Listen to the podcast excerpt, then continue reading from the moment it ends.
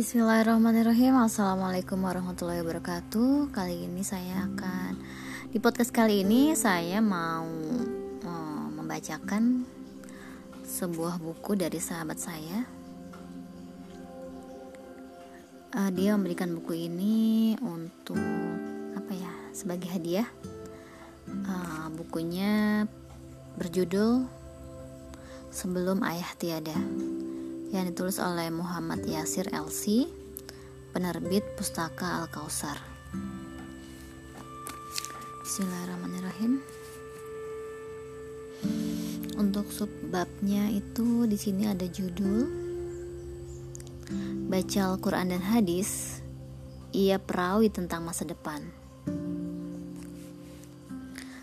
Anakku Nasihat pertama ayah sebagai bekal hadapi akhir zaman yang penuh fitnah adalah baca Al-Quran.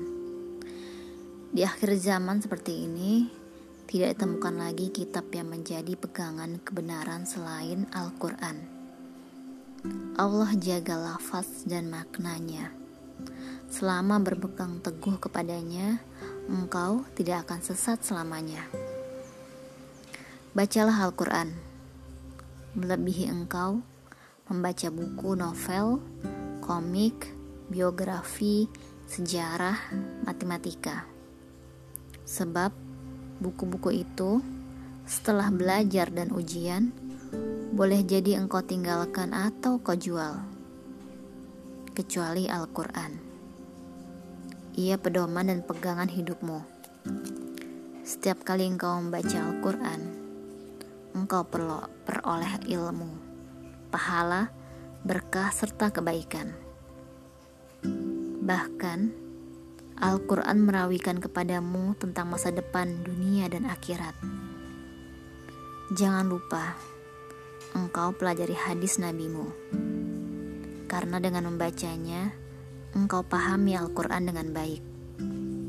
Engkau ketahui kebiasaan-kebiasaan Nabi sehingga bisa mencontoh dan mempraktikkan dalam hidup sehari-hari. Dengan membaca Al-Quran dan hadis, engkau ketahui berita masa depan dunia dan akhirat. Anakku, salah satu berita tentang masa depan yang diturunkan hadis bahwa di akhir zaman nanti akan terjadi banyak fitnah dan perpecahan. Jadi, tren dunia masa depan adalah banyak fitnah. Jika umurmu terus panjang, engkau akan melihat banyak keanehan dunia. Nabi berkata, Bersegeralah kalian melakukan amal kebaikan, karena akan muncul fitnah seperti halusnya malam.